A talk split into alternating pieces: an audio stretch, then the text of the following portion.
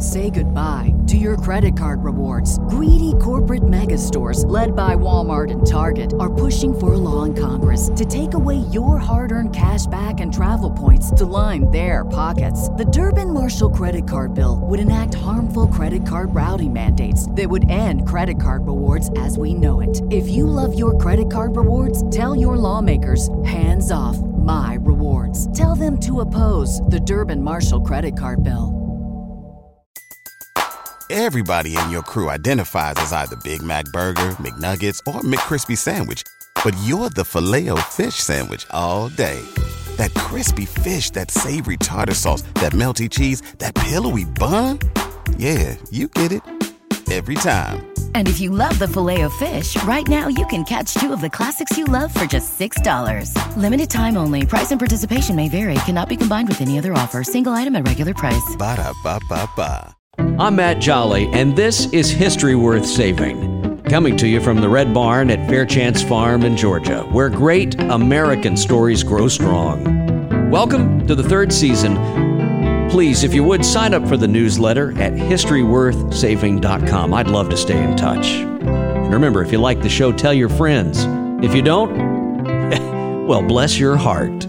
Thanks for listening. Now, here's the show. On this episode of the History Worth Saving podcast, we're exploring some of the greatest American mysteries of all time the Bermuda Triangle, Flight 19, Amelia Earhart's disappearance, even Bigfoot. And we're doing it with a man who I respect and find incredibly fascinating.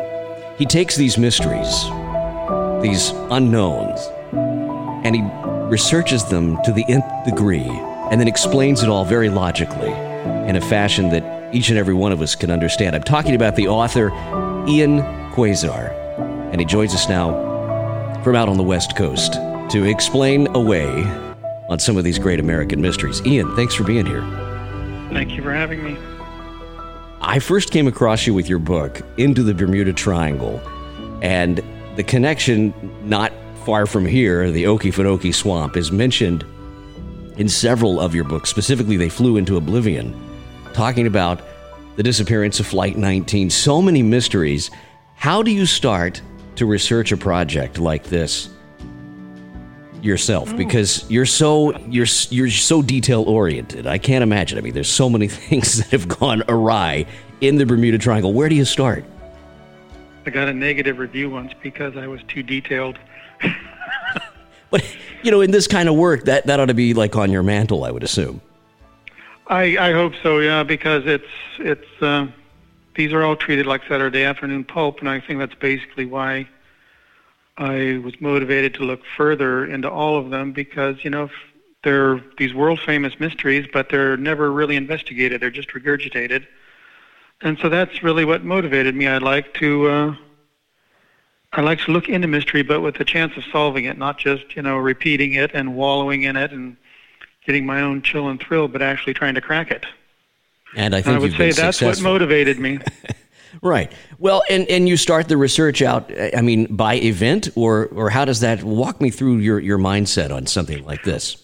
Well, when I, I first started with the triangle, it would be the events, all the missing uh, ships and planes, and uh, so I, as a young man, started reading the books. You know, 1990, and so the uh, the oldest book, the most recent book, I should say, at that time was probably 13 years old, and the authors disagreed if it was true or not, and uh, so I thought if it was, the phenomenon would still be going on. So I actually went to the National Transportation Safety Board and got data readouts for missing aircraft.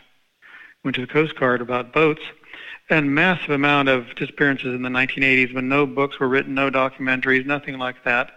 And so I realized the phenomenon was still going on, and I just that's how I approach, you know, all these topics, not just to document mystery, but to do so in steps leading toward a solution or helping to lead toward a solution.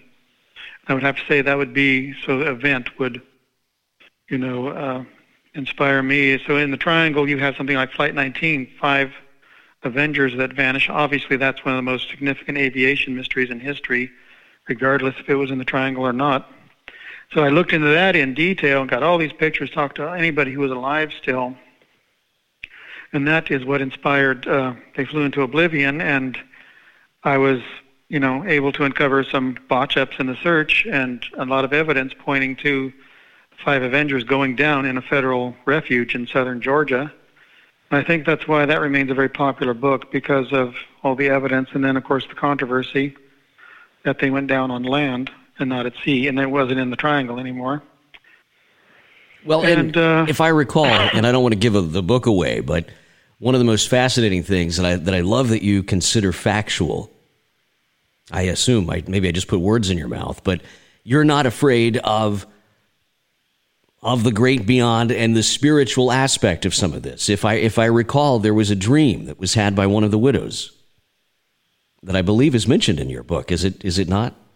Flight 19. Well, only one was married, so uh, she had some kind of premonition, yeah, and she was trying to call the base. Well, it's all you know. I'm going to have to consider all evidence, all clues. So if someone has a dream, a premonition, and they're calling the base trying to uh, get to their husband and find out that he's on the flight in which he vanishes, that uh, you know legitimately has to be mentioned. It doesn't really go anywhere in investigation, but you know it has to be mentioned. That that particular book, they flew into oblivion, which is available, by the way, uh, really wherever books are sold, um, Amazon included. Uh, that to me was was so eloquently explained, and I and I know that it's it, it has to just be uh, part and parcel from all of your work, the way it's written. I think people will find this really, really surprising when they when they dive into this. Something that I was I, I didn't even realize that you had on your radar was Bigfoot. Can can you share just a little bit about that? Um, oh, I know you've been casting Bigfoot. Yeah, let's talk about that just a little bit. The the book for which I am vilified. well, even I'm, better than so. I, I'm hated. Well, because I I didn't dismiss Bigfoot, but I didn't endorse the uh, the popular culture image that came from the Bigfooters, the original Bigfooters, like hmm. you know Rene Dahinden and John Green and and all these, you know Peter Byrne, all these great old guys that were out there kind of setting the narrative, or the Patterson film. But there is overwhelming evidence for a Native American anthropoid, not one from the old world, as they would say, but one that came up from South America and is, uh, you know, many stories down there of an actual anthropoid, not a well, not a monkey, but the ape. Actually, let's say ape version of a monkey. Hmm. And it's always been amazing that, you know, with all the monkey species in South America and Central America, no one officially ever encountered an anthropoid, an ape of the New World, a Platyrrhinian ape. And uh, but there was a lot of reports going back even to Pedro de Leon about uh, this hairy wild man that lived out uh, in the forest. And I've, I followed all these historic references and compared them to the Indian uh, artwork all mm-hmm. along the north, uh, Pacific Northwest. And they are describing features of South American primates, and they are describing other attributes that uh, South American tribes were describing as well. And so I followed that through, and uh, that's why the book is called Recasting Bigfoot, that there was, in fact, an anthropoid. And maybe it's still around, but it's very unlikely. It's from the old world. I think one of the great things about uh, about these types of, of mysteries is how it sort of permeates into the Americana uh, culture, if you will, and and what is real and what is not real is is not as important as the chase. How how does your work fit into all of that? Well, I like the chase, but sometimes my conclusions are not what what those devotees to the subject matter like, as in the case of Bigfoot. But the chase, uh, it, it, uncovers the truth. I wanted to see if this stuff was really true. I grew up as a kid, you know, in the 70s watching these documentaries, Sun Shit Classic, all those. And, you know, sit there goggle-eyed and ooh and ah at the whole prospect of UFOs and Bigfoot and Loch Ness Monster and all that. But the chase to uncover the kernel of truth, as you put it, it's, it's far more interesting because it does lead you to uh, other revelations, to to true mystery in some cases. In some cases, you know, you have to explode the mystery. And so I find it all very, all very fascinating. It's unfortunate that the topics are somewhat lightly considered, hopefully my approach is not considered that way. But you know, many times the uh, you know, with something like Bigfoot or UFOs is going to be very uh, it's going to be recounted with smirks by newsmen and so forth. But that's not my approach to confirming and reconfirming popular legend, but to looking behind the narrative and seeing what really started all this and where where does one truly logically follow this, not simply follow all the marketing, what's become popular with each chapter as something new is added. Like with big, you know, UFOs, then, you know, abductions became vogue in the 60s and 70s and all this stuff. And we're wandering down all these side streets and uh, forgetting how we even got there. So I kind of go back to the beginning and retrace and see where it, it, the actual facts lead. I'm I'm curious, and I, I'm sure you've thought about this several times. But but is there something in our culture that we assume as fact, concretely? Uh, oh yes. That, that, that you have mused about and and maybe taken apart and dissected in this manner and discovered something else. Oh yes. uh, UFOs. Okay.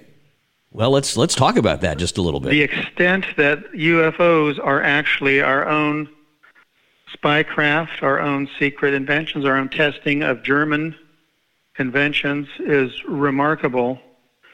And only buried within all of this there are reports of something that's hard to explain, and that would be an oval disc, which was reported as 1920s by reliable hmm. authors. One got published in 1929, which I quote in some of my work.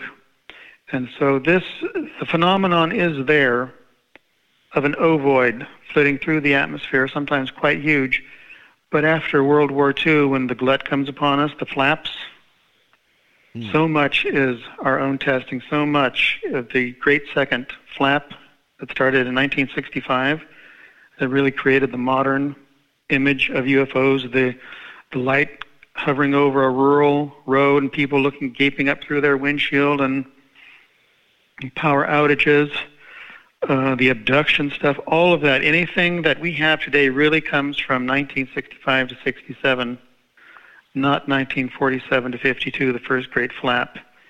And it is very clear from uh, researching and stuff that's been released kind of under the table that those were our own spy devices. One you can put a name on it, it's Lightcraft and uh, they were used to uh, test our nuclear uh, missile facilities, and that's when you hear all these reports in the 60s and 70s of all these UFOs descending. Hmm. And these things put out such electromagnetic energy that they could uh, they could erase the targeting tapes or reset the digital ones. And I must assume that's why they were being used to see if they could be used as a weapon. And then, how do you explain away the uh, the abduction piece of that? Because that seems to be really intrusive on, on a variety of matters, Ian? Well, hopefully it's not taking experimentation to a psychological level, but uh, some of these, uh, it's hard to explain on my website, actually, not in a book, but on my website. I have a couple of really detailed cases on the Betty and Barney Hill case and why it is it's so hard to figure out. And then, of course, Pascagoula in 1973, and I have hopes it's not psychological experimenting, but there's a lot of uh, a lot of contradictory stuff with that. And then, of course, the people feel quite privileged eventually, and they start trying to capitalize on it, and they just uh, muddy the original truth, as in the Betty and Barney Hill case or the Pascagoula abduction, which rate as the two highest ones there are on the list for abductions. They set the the entire vogue. And I guess that's what I was, you know, that falls back to the original question. At what point does something we believe in so concretely, whether it is this particular instance or or anything for that matter, becomes so entrenched uh, without really even uh, investigating it. So that's that's fascinating stuff right there. Big-headed, uh, big-headed gray little aliens. That's one of the most uh, one of the most false images you can imagine. That is that can be traced hmm. to the moment it was born, and it is something so after the fact and so heavily based on science fiction of the 1950s, and we take that for fact now. The alien motif is everywhere. You know, the little almond eyes and and all that stuff. And where did that come from? Well, uh, it's it starts with the Betty and Barney Hill case. That's under hypnosis. That's what Barney said one looked like, and it simply grew more egregious afterward. And it's contradictory to what uh, Betty's dreams, where she said they were Air Air Force type uniforms and had big noses like Jimmy Durante. And so what's what's being done here between the two? One is hypnosis, the other one is dream recall. It's uh, just with time and the growing popularity of it, the big head grew bigger and rounder, and the eyes grew bigger, and it's heavily based on science fiction like Invasion of the Saucer Men. It's it's just too uh, it's too much like that to uh, ignore. Uh, you look at all the early UFO newsletters that were going along, and uh, like APRO and NICAP, none of this description of little aliens is in there. This is something purely traceable, easily traceable to uh, to sci-fi, and then the Betty and Barney Hill. I'm guessing that sci-fi, uh, of course, because that was the view of the time. Sure. They have to be so much smarter than us, so they got bigger heads because they have to have bigger brains. right. and I and I'm assuming you're not a, a frequent guest at some of these sci-fi conventions, but I've never been. I see. I think there's I think there's a problem with that. I mean, you're you're sort of the only adult in the room, standing there looking around, going, "Well, hey, look, what about this?" But Ian, talk to me about your career as an American writer, as an author, because you, you sort of touched on this. You said, you know, sort of the low looks from the journalist and the squints from one eye and, and, and this kind of stuff. But what's kept you going on this subject matter? Well, it hasn't been uh, money. I, have, I don't think I've ever really made anything off the books. Uh, it's it's just too. I like to share. You know, I was really inspired when I was young, so I realized I had the ability to seriously investigate topics that are not investigated at all, and uh, and I've come up with a lot of very uh, interesting information, even if it does contradict the popular folklore. And I, I like to share it. I share it on my website, which is growing to 500 pages. I share it in the books, which of course is more detailed. Except for certain certain aspects, you know, something that cannot be done in a book, I will do on my website with a lot of video or pictures. I did that with one crime case, and was even uh, invited to share freely with two jurisdictions that were investigating, so that I had actually uh, detectives in the district attorney's office special uh, DNA section for homicide who would uh, process my persons of interest and get back to me and the lead detective in Sacramento who would process and you'd hear back when they know you you'd hear back if you turn someone into a jurisdiction and they don't know you you'll never know what comes of it hmm. But if they know they'll tell you that he's been ruled out for this and that reason and then you're at ease over it but the other ones uh, I've in one circumstance where someone came to me over a totally different case, and I saw how he fit uh, a child abduction and murder case, which I don't look into because I don't like that kind of stuff. But so I tried to turn the guy into a couple jurisdictions, and it was very difficult just to give a tip. So I kind of stay out of uh, out doing stuff like that. True crime is not going to be uh, the next popular book uh, for you, I guess. Although you have written on Jack the Ripper, if I remember right. I have, yes. Yeah. Jack the Ripper. When you start cold case, Jack the Ripper is the first one you have to look into. That would be Scarlet Autumn. But so there's there's I divide my, you know, journalistic approach to books and to the Quester Files, my website, if it's something that really cannot work in a book, where it needs lots of pictures, lots of video, and stuff that people can surf through for free. Well, and we're going to link to your website there, obviously, uh, in this show story, and we'll make that available. But for the folks listening uh, on the podcast, uh, give them your website one time, Ian, if you don't mind, just so they can they can follow along here. www.thequesterfiles.com. And on there, you can find all of this uh, fascinating information that he's talking about. But but help him out and buy some books because, as you can imagine, being the the American expert on so many of our fascinating mysteries, uh, simply uh, does not pay well. Ian, I think no, that, it doesn't. You know, I I think everybody thinks you know that, that you're just rolling in it. Uh, you've you've of course uh, frequented so many radio shows, and I'm I'm imagining uh, documentaries and whatnot that we've seen you on. And I think that's when I first came across you was on a, a documentary on the History Channel. How has the dawn of the internet? I mean, now we're really into it. uh, with YouTube and all of this stuff. How has that if, shaped what you do? Well, for investigation, uh, it's it's helped with documents and historical documents going online. I'm quite involved right now in trying to dissect the kind of like the American Whitechapel murders in San Francisco. There were the gay murders uh, over the 1970s when over 30 guys were murdered in rather bizarre and uh, disgusting circumstances, kind of like Jack the Ripper's victims. And so going back to uncover who these were and then dissect, is there a serial killer involved here? He's often called the doodler. People probably don't even know about the case. It's been so buried in the 19, from the 1970s on. But for online research, that's uh, it's it never would have seen the light of day if it had not been for a couple of guys about 10 years ago beginning to write about this. And then about six years ago, I began to write about him, but I realized there's another one involved that I call Jack the Knife, and I'm trying to uh, determine now through all these records of guys who were murdered when and where, and uh, just see how many serials were involved.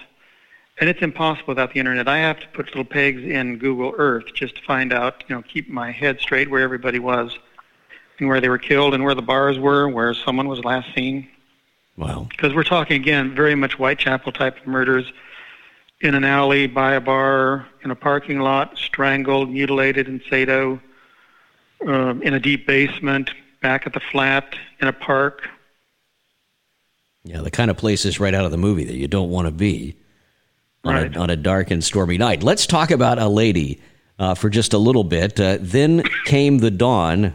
Then and now, your latest work uh, about none other than Amelia Earhart. What have you learned in this? Because uh, as an aviation guy, um, I find this subject to be one of the ones that seems to every time it comes up, uh, you just you just kind of look at it, uh, like you said, down your nose a little bit and go, well, I, let's let's see how much this stinks. But when I saw that you had ventured into this, I thought, now here's a book I've got to read. Um, talk to me about about then came the dawn. Well, I dragged my heels over it for ten years because biography is not my my thing. And it's not a biography of her. Of course, the first part of the book is about her life and so forth. It's just very brief. You know, it's not an in-depth, but it has to be put in perspective, or you know, the entire investigation of her disappearance and then and now. The search is is pointless without knowing a bit about her. But I'm surprised the extent that she's negatively mm. covered today. You know, because they all they those who start criticizing her say, well, she wasn't the you know, the foremost woman pilot in the world. And they go from there, and they don't seem to realize that yet, well, you know, she was not the best pilot. She was a good pilot, very good pilot by the time she vanished, but no, she didn't begin as the best pilot. She was the product of a lot of publicity, but she developed into a very good pilot. But her fame was uh, far beyond piloting skill. She was a charismatic, charming, uh, basically motivational speaker and writer, and uh, that's something that I think is fairly forgotten today because people keep trying to uh, judge her base her fame based on piloting skills, which was never the standard of her fame even in her lifetime. So she was more of the center of a personality cult, and she motivated people to follow their dreams, and she was determined to fly around the world. and she finally set off to do so and uh, managed it uh, very well with Fred Noonan as the navigator. In fact, she wasn't a great navigator. I think ultimately she knew she would have to have a navigator aboard. So she flies around the world and coming to the uh, most dangerous leg of it, from Lae, New Guinea to Howland Island, that's, as everybody knows, that's when she um, vanished. And the evidence, you know, yes, she uh, she was a very haphazard planner. She was very happy-go-lucky, as her first uh, independent biographer, Colonel Briand, put it. She was happy-go-lucky in her preparations. Well, she was a bit haphazard, and so things happened. A number of things outside of her control. I think we can fairly accept that her receiving antenna had blown off on takeoff at Lae, New Guinea. She could not receive anything from the Itasca. She thought that 7.5 megahertz did work on her homing uh, antenna, her homing device, uh, when it did not. And so she was had agreed with the Itasca to receive voice on 3105 kilocycles, and then the homing signals on 7.5 megacycles. And she could not receive on either due to the antenna going down, and then the fact that even though it was stenciled on her her receiver, she could not receive on that channel. So she was incapable of finding Howland Island. She wasn't getting any response from them because, you know, she couldn't hear them on her receiver. And I think at the end that she did turn off and go back to the Gilbert Islands, which was their their plan. It was spoken only, you know, off and on that she would go back to the Gilberts, and that's, you know, how kind of bad she was at planning. Hmm. But I do, I don't believe in the crash and sink. There's nothing to it. Uh, it's just filling in, you know, looking at an empty ocean and saying, well, her her radio, her last radio message was received signal strength five, which is good, very good.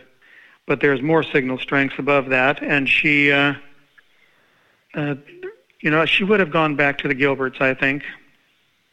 And so I think there is a chance that some of the legend, from what I've picked up on the evidence I could find back then, which was the most important, that she could make a reef and uh, could have gotten, could have even drifted to the Marshall Islands, where she was picked up per- perhaps a couple of months later. And they didn't know who she was then in the Marshall Islands by that time. the Japanese did know who she was while she was searching. This idea that a Japanese naval vessel would have mm-hmm. picked her up right away and taken her to the Marshall Islands, and they didn't know who she was, or they would have shot her. That's all rubbish. They would have known exactly who she was. They were asked to search. But if she's drifting for a couple of months or on an island and then drifts off and is picked up by a fishing vessel near the Marshall Islands, that's a different thing. Japan was at war with China at that time. They, the locals in the Marshall Islands would not have really known who she was. She would have been transshipped by the companies, not by the military. And so you get a lot of room for error here. And the earliest, uh, the earliest and most reliable reports that Fred Goerner, the CBS journalist, could pick up in the 1960s on Saipan was that this a man and woman looked very sick and weather beaten. They looked very, you know, as though they'd been going through this for months. Mm. And so it ultimately she could have died on them eventually at Saipan and they didn't know what to do. Here they had someone very famous. They might have recognized her, and then she dies, which is the report from the people at the hotel that this American woman pilot died in a pool of her own blood in bed. Mm. So from some kind of typhus, maybe scrub typhus, I don't know. And uh, or the local police chief was a real vicious guy. He was known to beat people and thought they were spies. And again, this is locals. That's the that's the thing that people discover, and then came the dawn, is that the legend that the Japanese military and administration was involved has no basis in fact. These were uh, islands that were administered by the South Seas colonial government, which Japan set up in Koror, and everything going on in these islands would go through Koror to the Minister of Colonial Affairs in Tokyo. Nothing went straight to Tokyo from these islands. And there was very minimal uh, military liaison at the time. They were all over in China. They just invaded China. And so if, uh, from what we now know of the political circumstances and how those islands were managed, it would have been the powerful South Seas trading companies that were involved, and then locals. So the Saipanese police under uh, Jesus de Leon Guerrero. And now they could have been very ignorant as to who she was. And that seems and to be just, the uh, the course of your research there. It, while you were doing that, did you did you come across anything that was just adamant uh, that this this was in fact Amelia Earhart? I mean, because I know on both sides of the research you you often find a, a really strong positive. Was it a family member who said, "Oh yes, my grandfather uh, had her here in the hotel," or uh, how, however that worked? Did you did you come across a few of those, or or even one?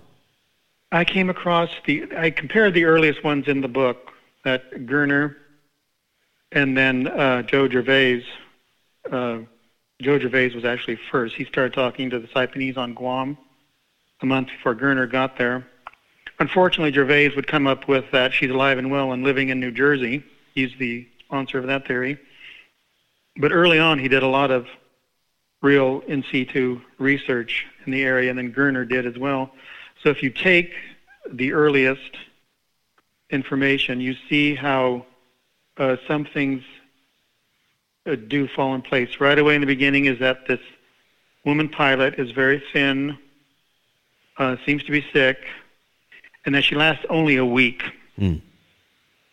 And that the native de- detectives on Saipan are all around the case, not the Japanese. As journalists returned, the whole idea of Amelia Earhart being executed by the Japanese and being the first victim of World War II becomes popular. The information is certainly getting to Saipan as well, and the stories become more elaborate. The Japanese are all over the incident. She lasts for months.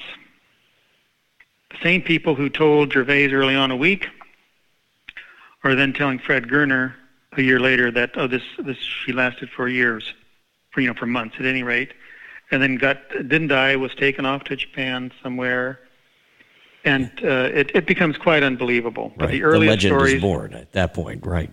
Yeah. Right. But the earliest indications are that she did get to the Marshall Islands, and then from there, apparently, she was taken to Saipan, where probably she did die, and they didn't know what to do because now it was a couple months later. Fascinating stuff. Then came The Dawn. It's uh, the latest out by uh, our guest today, Ian Quasar. Ian, thank you for coming on. I, I just there's so many questions that I'm sure everyone is going to have after after hearing this. Uh, they can follow you there at your website, which will be quick linked into the show story. They can buy your books, and uh, I'm just curious: do you do you give lectures? No, I have no public speaking capabilities. this is it, right? this, this is it. Yes. This is it. American and and mystery solver. Ian Quasar. I, I, I, hope that people understand the debt that our country owes to you after just painstakingly researching all of this stuff and putting it in real context, not pulp, as you said uh, earlier on in the show. I thank you for what you're doing, Ian. It's great work. Well, thank you very much. And we'll talk soon. Ian Quasar. I should use that as an endorsement. there you go. Well, it, it is. It's great work, and it's uh, it's certainly history worth saving. Thanks for coming on. Thank you very much. Follow along with us at historyworthsaving.com. And of course, you can sign up for our newsletter if you'd like to do so, where you can never miss an episode. Again, my thanks to Ian Quasar and my thanks to you. If you have a story idea, you can always send me an email right there at the website as well. So long for now, everyone.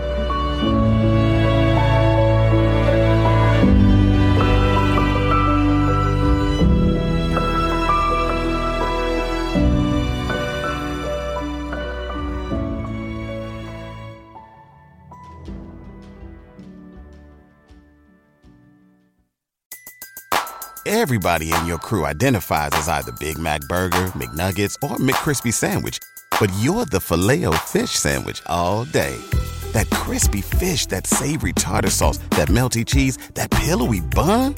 Yeah, you get it. Every time. And if you love the Filet-O-Fish, right now you can catch two of the classics you love for just $6. Limited time only. Price and participation may vary. Cannot be combined with any other offer. Single item at regular price. Ba da ba ba ba.